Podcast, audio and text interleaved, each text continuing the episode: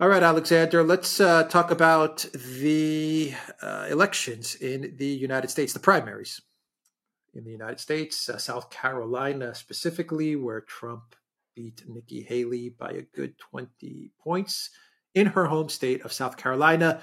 That's not the big news. That hasn't surprised anybody that Trump won South Carolina or that he won by such a big margin. I think the question that everyone is asking is uh, why is Nikki Haley still in this? Why does she refuse to uh, to step aside? You know, and there are I, a lot of different theories and narratives, yeah. but that's what everyone is wondering. What are your you thoughts? Know, I, I I have to say, I mean, I've thought about this a lot because I mean, logically, it makes absolutely no sense now. I mean, if we look at the way the primaries have gone, the whole Nikki Haley project has been a complete failure in every single one. I mean, you know, the breakthrough primary, it was expected would be New Hampshire, and she failed there. And that was a shock. Uh, the Iowa caucuses were a huge shock and caused a shock in Europe, by the way. It, that, it was in the Iowa caucuses, as re- the result of the Iowa caucuses, when the Europeans finally began to understand that the Nikki Haley project was going to fail, and they'd staked a lot on it. And now she's failed. She's lost in her own home state where she was governor.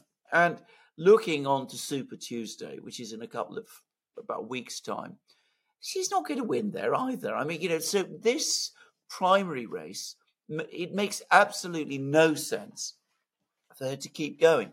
Now, I, I've thought about this a lot, and I have come to the conclusion, actually, that there were two factors which were keeping Nikki Haley in the race.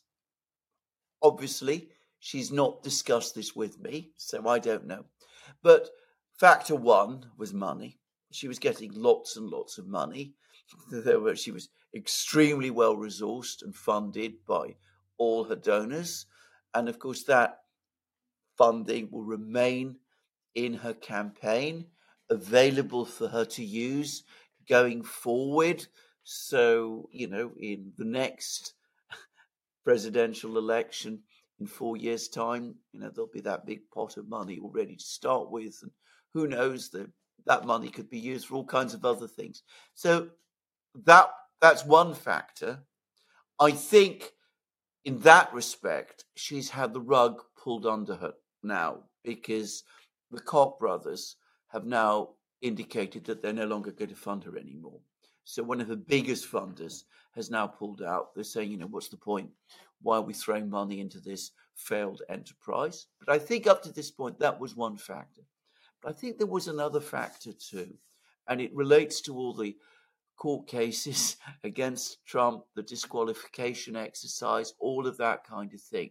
And I think at some level, she was saying to herself, even if he wins in every single primary, if he is stopped from going forward to the election,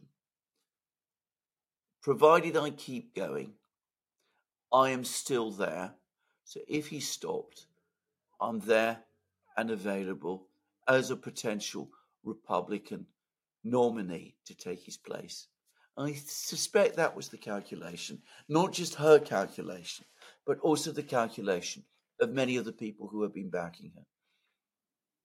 Yeah, I was going to ask you. She must be, she must be being told this by various officials or permanent state members, Democrat officials, maybe. Uh, stay in this race. Stay in this race because we're we're not uh, we're not yet done with Trump yet. we will we'll find something to to knock Trump out of this. So just stick in this race a little longer. So how do, how does she stay in this thing without uh, money? Well, this is it. I, I think the point is that I think that this particular um, project, despite all of that calculation, uh, I think it's starting to run its course, and partly the reason is that she has made no dent on Trump at all in the primaries. Is she done better in New Hampshire and in Iowa? And if she'd held Trump to say a 10% margin, not a 20% margin in South Carolina, then we might be in a different situation. She'd have had some delegates to take with her to the Republican convention. It would have looked as if she was in a position to step in.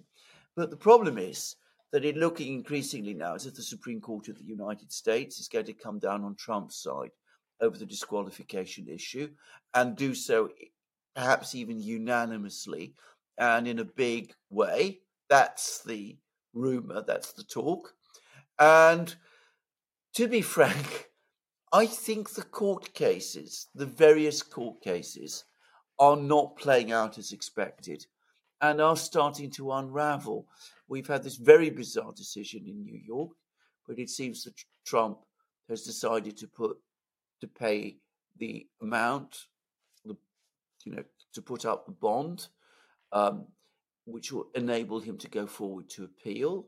And he's probably going to be able to find the money to do that. And it's difficult to imagine this decision surviving in an appeal. I, I ought to acknowledge him, um, my debt to Robert Barnes. I've been in contact with him about this.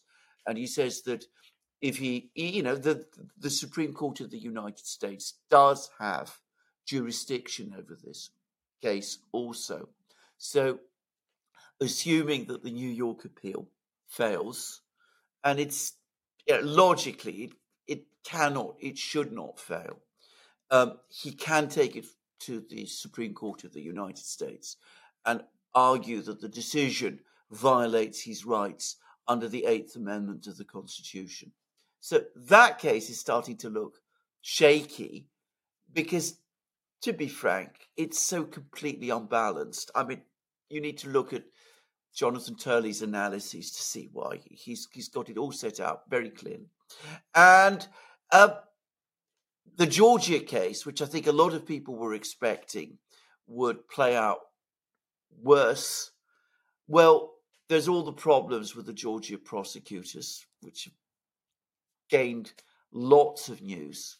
And the two Jack Smith cases don't look particularly strong either. So the cases are starting to creak, and it's perhaps premature to say that they're unraveling, but it doesn't look like they're going to stop Trump. So, with Haley failing to break through in any of the primaries, you're starting to see her donors, the Koch brothers, amongst others, and I suspect the Koch brothers are only going to be the first. They're saying to themselves, look, this isn't flying. Um, we, we're just throwing good money after bad. It doesn't make any sense. It does look now increasingly as if it's going to be Trump versus Biden. And we have to face that reality and decide what we're going to do faced with that choice. Yeah, that's why they're bringing out uh, Russiagate 2.0 or is it Russiagate 3.0? I don't even know what oh, point I don't know Russiagate exactly. we are on, to be oh, quite honest. But that's why we're, we're getting back into the Russiagate yes.